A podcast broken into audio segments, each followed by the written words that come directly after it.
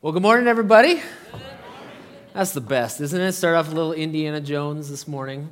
Uh, just want to take a moment, though, first, uh, just again to echo the welcome that John extended as part of announcements this morning. I want to say welcome to you, and whether you're in the boondocks all the way in the lobby out there, or you're right here front and center, uh, just want to say how thankful and how excited we are to have you here with us today.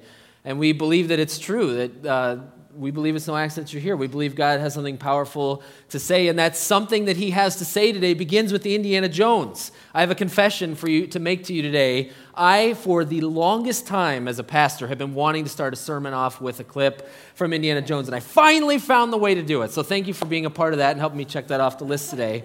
How could you not want to start a sermon with Indiana Jones? I love Indiana Jones. As a kid, I dressed up not once, but twice as Indiana Jones for Halloween because come on, any costume that allows you to walk around Story City, Iowa with a bullwhip in your hand is my kind of a Halloween costume. And it's so much more than that, right? I mean, the, the whip was cool, the hat was cool, the leather jacket was awesome, kept me warm on a nice Iowa October. But there's so much more about this guy that captivates, that allows me. I mean, if they came out with new movies now for Indiana Jones, I would continue to watch them because he's always seeking this adventure. He's always got these amazing discoveries that he's making in these places that he gets to travel to and these challenges that he's forced to overcome all of the time. And this clip is no exception, right? I mean, on the one hand, he's got his father who's dying because he's been shot, and on the other hand, he's on this quest to find eternal life, to find the secret of the Holy Grail. And he finds as, of course, these challenges come. First, it's bad guys with swords and guns, right? Then there's the saw blades going all over the place. And now comes this giant chasm that he has to step across. And as he's confronted with this challenge, I just, I love the way, a much younger Harrison Ford than the latest movie I saw him in, by the way. I love the way that he acts this out. I mean, he's got this incredible challenge in front of him, and I don't know I've watched that clip about a dozen times getting ready for this, and I don't think the bridge is there beforehand and it's just disguised. I think it shows up later. So he's got this daunting challenge in front of him, and he's trying to figure out uh, what he's going to do, and it's the way that he acts it. He takes these deep breaths. You can tell he's covered in sweat, and it's almost like this sense of peace comes over him as he's wrestling and finally finds his answer to this question that I think he's, ans- he's asking himself in this clip. And what's the question? Well, he's got this book in front of him, right? All the, I mean, this really cool journal. I went online. You can even buy replicas of his journal with all the cool cryptographic drawings and all these things in there, right? And he's looking through, he's flipping through the pages, he's trying to read, he's looking at the facts around him and if it matches up in his book. And here's what he's asking He's asking, Can I trust the stuff that is written in this book? Right? he's gone and he's done the research. He's looked and he's written it down and he's interpreting and he's applying it to his situation. But at the end of the day, he's still got to ask this question Do I believe this stuff? And that's a question for you and I, as disciples of Jesus, we're challenged to ask probably more often than we think. We may not always think about it in terms of explicit thoughts in our head. Do I trust the book, and I, we're not just talking about journals anymore, are we? We're talking about God's Word, we're talking about the Holy Scriptures. But do you trust it? As you go through life, have you ever asked yourself this question What do I do with the Bible? Can I trust this book as the Word of God? It's the one that we wrestle with at the very beginning of our faith, and, and maybe some of us have, have said, Yes, I believe this book, but I still have a lot of big questions about it. And if that's you today, well, you're in the right place. Some of us uh, have grown up with it, and it's completely comfortable, and we've never questioned anything about it. But it's an interesting question to engage and to think about, and it's got me thinking about it a lot more recently. As of all things, the flu decided to make a pit stop at the Hermanson household about a month ago. So I've got six people in my family, and so it was a great weekend about a month ago as the flu, one by one, it started with my five year old son, Callan, and the flu showed up, and, and just one by one, about every 12 hours, we started dropping like dominoes. And I found myself in this situation. I thought, I don't know how I'm going to keep the natives from going crazy in this house. I've got to figure out a way because I'm, you know, recovering and my wife is as well. And we're trying to figure out how are we going to survive.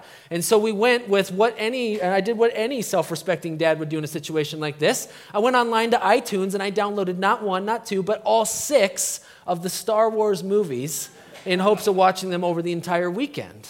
And we did. It was awesome. It was great. I didn't hardly had to get off the couch except to uh, visit the bathroom and provide basic nutrients for my kids, uh, sustenance for them to survive. But it was interesting to say that as a story showed up in my house, as we allowed this other big grand story, not just Indiana Jones, not just God's word, but as we allowed Star Wars to invade our household, to say that it changed everything about my household would probably be an understatement. I mean, I can't go more than one meal anymore without kids making random noises like Chewbacca or throwing out quotes in the movie, guess who I am? Right? I can't even walk through my house without tripping on a lightsaber or watching them use their toothbrushes to pretend that Darth Vader is attacking Luke Skywalker. But there's one example in particular that it just, it just blew me away how far that Star Wars has made itself into my household. My oldest, seven year old Gwyneth, is laying on the couch and she's laying back like this. And she's, she's on the couch, and over here is an end table that's got her water bottle on it. And she's laying down and she's reaching for a water bottle. And she's still got like three feet to go, but she's reaching and she's struggling. And I'm like, Gwyneth, what are you doing? And she goes, Dad, I'm using the force to try and get my water bottle. And it was my proudest moment as a dad. this story has been embedded in our very life, in their little brains. They can't help but latch on to this. But it's got me thinking as I've seen how deeply this has taken root in our household. Right? We have all kinds of stories that we read in our household. Almost every night we pull out the scriptures. And the question that it's got me thinking is well, how do they see the difference? Because when I look at God's Word and when I look at Star Wars, I see vastly different categories in terms of the use and practice in life.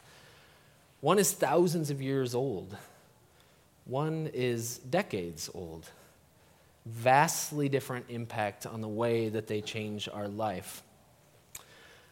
If I were to ask them, can you trust the Bible? I don't know that they would look at it any differently than Star Wars. But what about you this morning?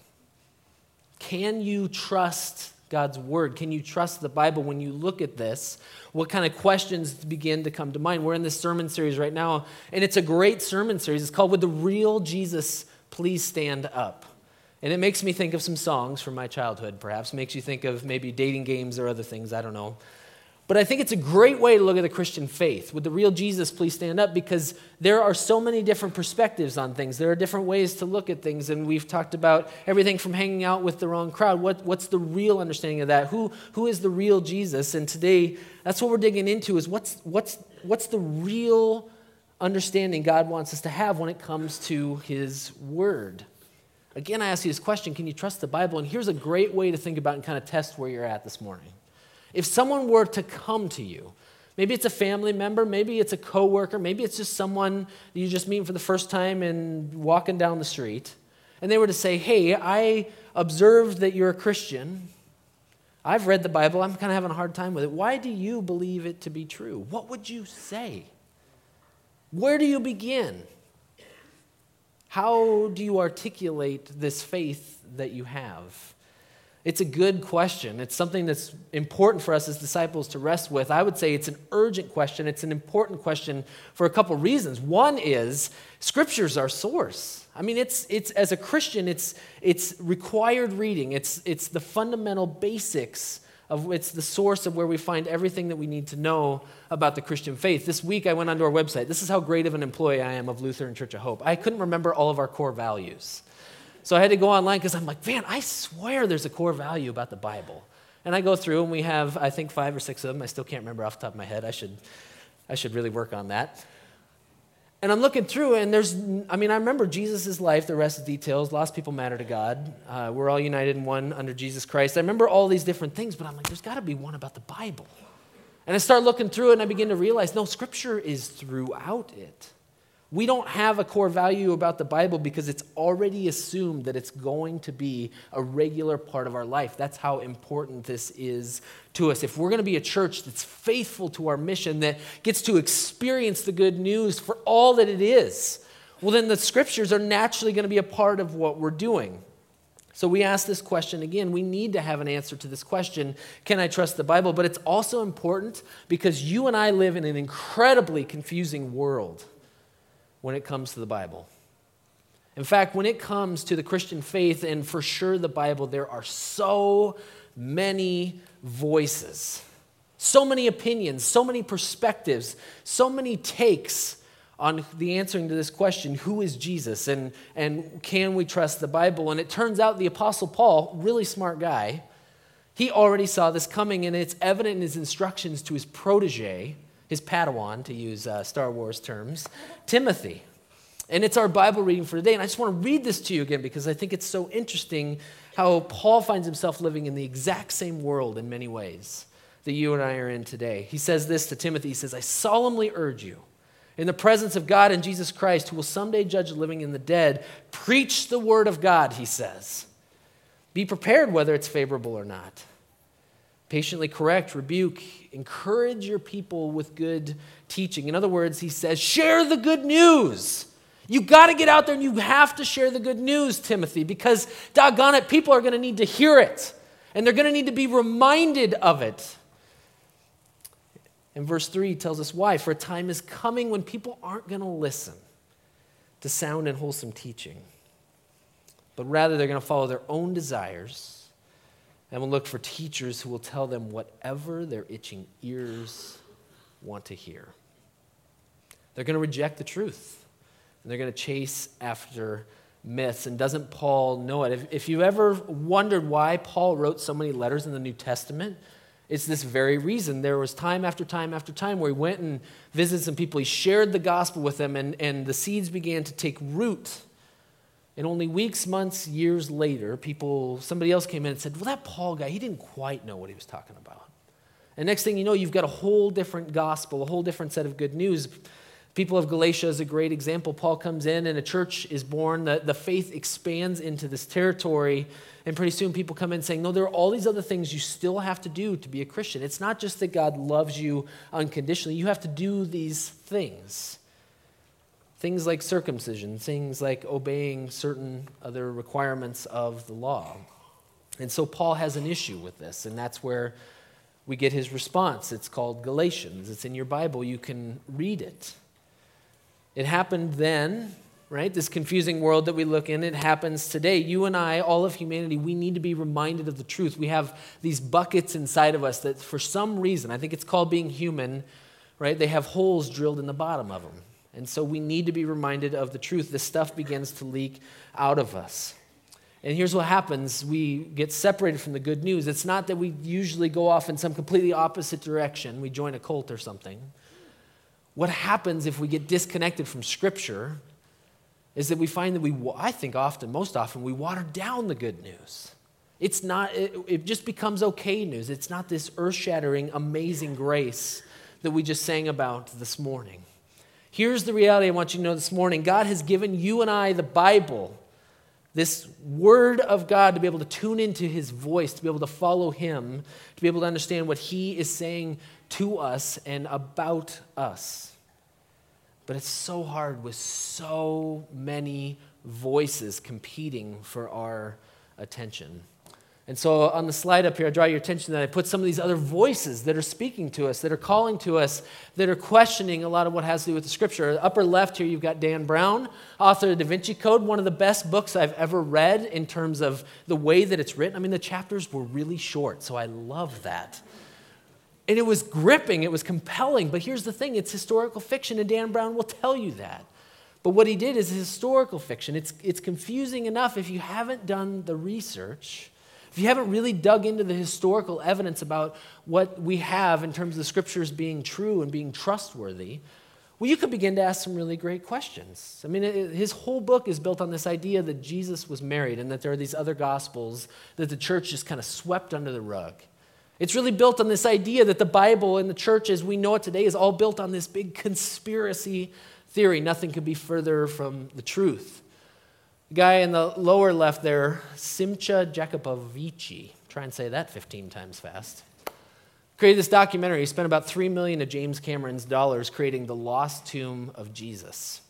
It's a Discovery Channel documentary. You can also buy it on DV. You watch it, it's compelling. But what happens when you dig into this more? I just Googled it and started reading online. Nearly every scholar, archaeological scholar, who was a part of this, that he consulted on this film, as they saw the finished product, said that the director, Simcha, went way too far they have in writing opposition to this film, the fact it's not truth. I mean, the people who are on it talking are saying this is not exactly what we wanted to do. They don't, it's not as conclusive as maybe people would be led to believe. On the right, the lower right here, we've got Robert W. Funk, who is uh, the head of the Jesus Seminar, consortium of scholars who, for quite some time in the 80s and 90s, has been digging into the Gospels historically, trying to answer this question who is the historical Jesus? In other words, their belief is that over time, the church or different translators, whatever, have added little sayings of Jesus and miracles and stories and things just to make it more uh, attractive to us, to attract the world around. And so they're sorting through and they take votes, all these really smart people, and they say, well, you know, actually, their final conclusion was 80% of what we have in our Bible today, they believe Jesus had nothing to do with, just made stuff up such a big deal that it made the cover of Time magazine, The Search for Jesus. All of these people coming together with this idea there's this conspiracy out there. The Bible's not true, that you've bought into a lie. I can't think of any bigger advocate for this view that the Bible is not worth putting our tr- trust in than the guy in the upper right. His name is Bill Maher. A documentary called Religulous, where he goes through and basically just pokes holes into people's faith, just destroys them because he's really smart. And it's interesting to watch the way it's not just that he has a passion for getting people to question their faith, you could almost describe it as a vengeance at times. And I'm wondering what his story is. I'm wondering what's a part of it. What drives someone to be have the attitude and the passion that he has to go against Jesus, to go against the message of the church. He was on Colbert recently, and it was just kind of fascinating to see the way the conversation unfolded. I watched all this unfold on late night TV and I just thought, wow, we've come a long ways from Johnny Carson.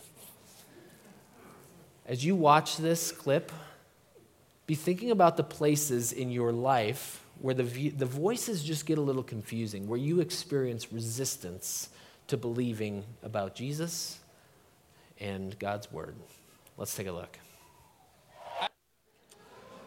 What a fascinating conversation. What a hilarious conversation. But what I noticed watching that as I was watching it that night, I mean, did you hear the howl when Bill brought up the idea of the silly stories comment?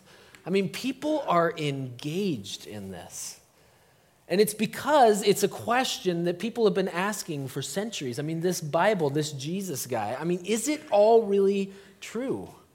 I love the big bowl of this comment as well, right? Religion teaches me humility in the face of this kind of attack. And, and if we're not careful, it can feel like an attack. I mean, in some ways, I think Bill's just very passionate about his view. And I think it's right to have big questions about scriptures. But we also need to remember how we engage this and how we do this. What do you say to someone like that who has beliefs like that? How do you model, how do you begin to support your view? Again, this is, these, this is part of why we're walking through this sermon series, is to begin to explore and have answers to these questions. Well, there's one more perspective, one more voice that we haven't allowed into this conversation yet, and it happens to be Paul's perspective. It happens to be our perspective as well as a church and as as believer in Christ. Most of us would agree that Scripture is a big deal, that it's something worth looking at. Let's jump to the next slide. This is the biblical perspective, and I want to read these words, all of us, together on the screen. Here we go. Paul says, All Scripture is inspired by God and is useful to teach us what is true and to make us realize what is wrong in our lives. Just a chapter before Paul's instructions to Timothy that this time is coming when you're going to need to preach the Word of God. Well, he can say that because he's already given him this perspective, this idea that Scripture is inspired by God. But you may hear that and you may wonder, well, what does inspired by God actually mean? I mean, this is a powerfully different statement than the other voices that we've talked about so far. Inspired by God, what does that mean? Well, it means because God's Spirit inspired these authors who come from all over the place, all across uh, quite a span of time, all Scripture is God's word to us. And by the way, when Paul thinks scripture, when he says that in this passage, I mean, he, he doesn't have the New Testament. He's living the New Testament. He's writing what would become the New Testament. But he's referring to the Old Testament, the prophecies, all these things that are thousands of years old now by the time he's on this planet. He's saying that they are God's word to us. And because so, they are entirely trustworthy. Well, involving human authors, I think it's important for us to understand that the Bible is finally God's word to us. It's not humanity's word about God, it's God's word to us. It has authority not because it stands on its own, but because God chose to reveal himself, to mediate his authority through it. But as you can imagine, many of these other voices that are out there have a really hard time believing this, and at times, rightly so. This is nothing new. In fact, opponents of the Bible have had countless challenges with it. They've had countless stumbling blocks, things that have become uh, to come across their path. As you dig into this, you begin to realize they will list a lot of the common same challenges. People generally come to many of the same conclusions. So I just want to run through some of these challenges for you this morning so you can begin to get a sense of what's out there, but also what do you believe when it comes to these things. So I've got six of them this morning I want to share with you real quick here. Number one is people will come to me and they will say, Well, there's no way that we can know for sure right? This Bible, this story, this existence of God. Well, there's no way that we can know this for sure.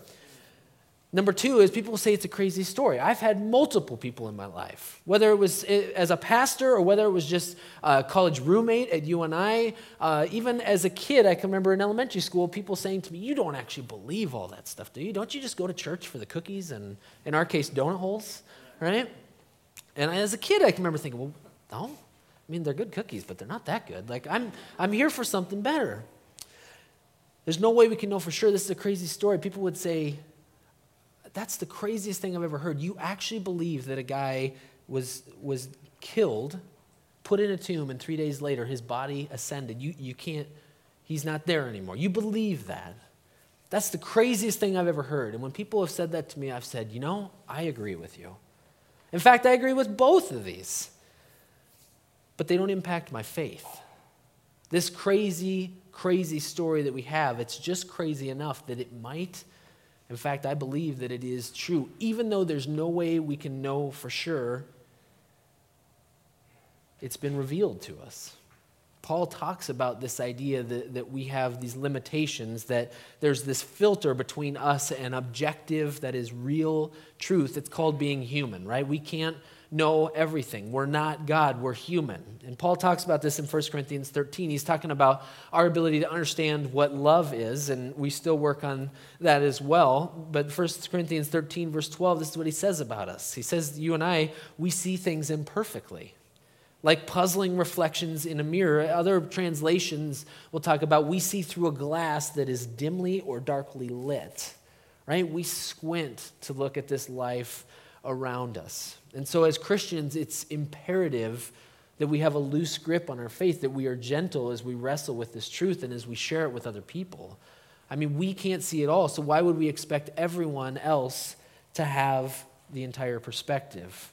Just some things to think about. The other ones, though, the most common Bible challenges that people will throw out there, people will say it's outdated and it's irrelevant. Well, all you have to do, I feel like, is spend a week around Lutheran Church of Hope to realize that it's relevant to our times. Many of the things that are true about the world of the Bible are true about us today, and God enters into this and He has something to say. But for those who are deeply questioning the Bible, some of these other things will come up maybe more on the technical side. People will say, well, we don't have the originals, which is true. But we have copies of the originals. They'll say, we don't have enough copies of the originals. We've got over 5,000.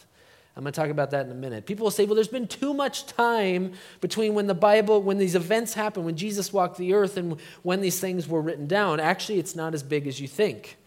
Talk about that in a moment. And number six, too many versions. There are too many variants. There are too many edits and tweaks and changes. Too many slightly different copies for all of this to be true. I mean, two people saw the same situation and wrote about it completely differently. How could that ever happen? Right? Have you ever been a witness for something? You ever played the game telephone? Right? It's part of the human condition. These can be really scary things to think about until you begin to dig into the research, until you begin to dig into the history And I just want to unpack some of this. You might be sitting here this morning, you might be asking this question. I understand that this is a confusing world. I understand that the Bible is something that's challenging to put my faith in, but you might be asking, how do I respond to this world that I live in? How do I navigate these waters of Bible confusion? Three things today to kind of keep in mind as we do this. One is to acknowledge the Bible is an incredibly powerful book. It shaped the way that we've seen this world. It shaped the world itself for 2,000 years. It's the world's bestseller. Think about this 530 million copies of the Bible sold last year alone. 530 million copies. And it's a big deal. Homer, Iliad and the Odyssey, translated into 40 languages. Shakespeare has been translated into 60 languages. The Bible, 2,000 languages and counting. And you have to ask yourself, why is that? It's got something to do with the fact that people who have read it and spent time with it have had their lives radically transformed. Number two, it's good to remember the scriptures were good enough for Jesus. Matthew 4, the temptation of Jesus, he goes back to the scriptures. Satan also knows the scriptures, but the difference is that Jesus has laid his life on the foundation of the scriptures. He responds and makes decisions in light of the scriptures. It was good enough for him, it's good enough for us. But the final one here, the final way to respond to this, I think, is to consider the historical evidence. And I can't go all into detail on this, we don't have time for it today, but I will tell you The Reason for God by Tim Keller. Great book to dig into this if you're wrestling with this or want to know more. It's important to know many, no, hardly any scholars are going to say Jesus never existed. What they'll try and say is that he was just a guy, he was just a teacher. He wasn't the Son of God. They make the case that only parts of the Bible are true. But if you look at the evidence both inside and outside, I think you can find evidence otherwise. So we're going to look at that inside and outside today. And, and the way that I kind of remember this, keep this kind of shorthand in my head if people ever ask me these questions, I've got two acronyms. And the first one is RPM. Everyone say RPM. RPM. RPM. R stands for resurrection. You want evidence that the Bible is true? Show me Jesus' body. We still cannot find Jesus' body. No scholar has ever found it. No archaeologist has ever uncovered it. There's no conclusive evidence that it's there. Many claim there's a conspiracy again, that we hid, the church hid his body. Under the Roman government, not so sure. So that's one place to begin is the resurrection. P stands for prophecy. Thousands of prophecies, thousands of years apart coming true. Over 300 about Jesus himself. Worth digging into. M stands for manuscript. Tons of early manuscripts, both Old and New Testament, have been produced, some as early as the first century. And here's what you need to know about this compared to the authoritative historical works of the time, they are vastly closer in years. The Gospels are more like 100 years from when we have our first reliable copies showing up from when Jesus lived, 100 years. If you go to some of these other historical things that scholars will lean on, it's more like 800 or 1,000 years difference. The Bible actually has the shortest time gap between the copies that we have that are in existence today and when they were written. But the other thing you got to look at is the inherent unity. All of these different authors, 40 authors from thousands of years apart, they're spread across centuries uh, all different walks of life, different places, all of these things, and they come together with this common thread and theme of God loving and restoring this planet. Um, when the scriptures were first written, we don't have the originals, but the, that also has the shortest gap. People talk about this. When the first copies of the scriptures came out, the people who are referenced in it were still alive. All they wrote this, the Bible, and all people had to say is, "Well, hey, my name is in the Bible." Mark includes specific names as witnesses, basically, so people can go and say, Did you really see this? And they said, Yes. If you're making up a story, if it's a conspiracy, then you're not going to put that many names in the Bible when people could just testify in the opposite. And again, we have thousands of copies as well. We have as many copies as the Bible as we have anything else. The other acronym on here is SAT. Everybody say SAT. SAT, S stands for science. Science describes the how, the Bible gets at the why. People think that those things do not work together, but as honest science and biblical faith come together, we see no conflict. A stands for archaeology. In fact, the opposite has happened. People think that they're going to uncover stuff that will disprove the Bible. In fact, the opposite has happened. The Bible has made some claims that only later archaeology proved to be true.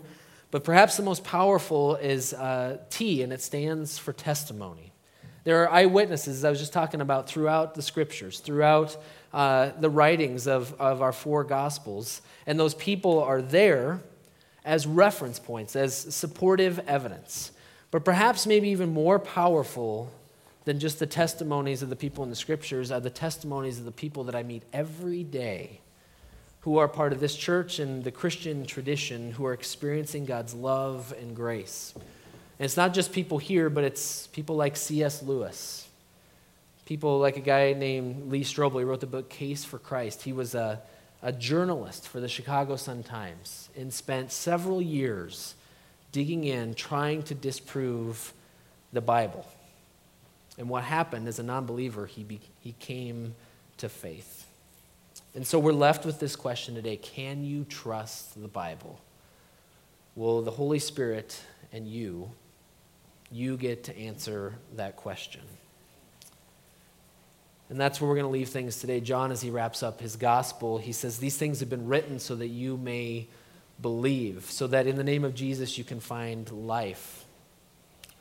And what I want us to remember as we head out of here today, in fact, as we're about to taste and see just how great the Lord is, is that a Christians, the call for us as disciples, it's not to walk through life just fully confident and never questioning anything, but it's to remember that we live by faith, not by sight. As Paul says in 2 Corinthians 5, we live by believing and not seeing. May that be true of us as well. I want to invite you to stand this morning as we close in prayer and transition to communion. God, we say thank you to you this morning for, God, for your word. Lord, we say thank you for Star Wars as well, but God, we're, we're even more thankful that your word, that it is true. God, that it's powerful, that it's useful for equipping us to live this life with you. And God, I pray for those in the room today who have questions about the Bible. God, I pray you'd continue to walk with them. Remind them of your presence. God, you'd show up in such a powerful way that there'd be unmistakable evidence, God, that you are alive and well and that you are good for your word. God, we cling to you today. We thank you for this time to gather. Lord, we look forward to love, your love and grace. In Jesus' name, everybody said, Amen. Amen.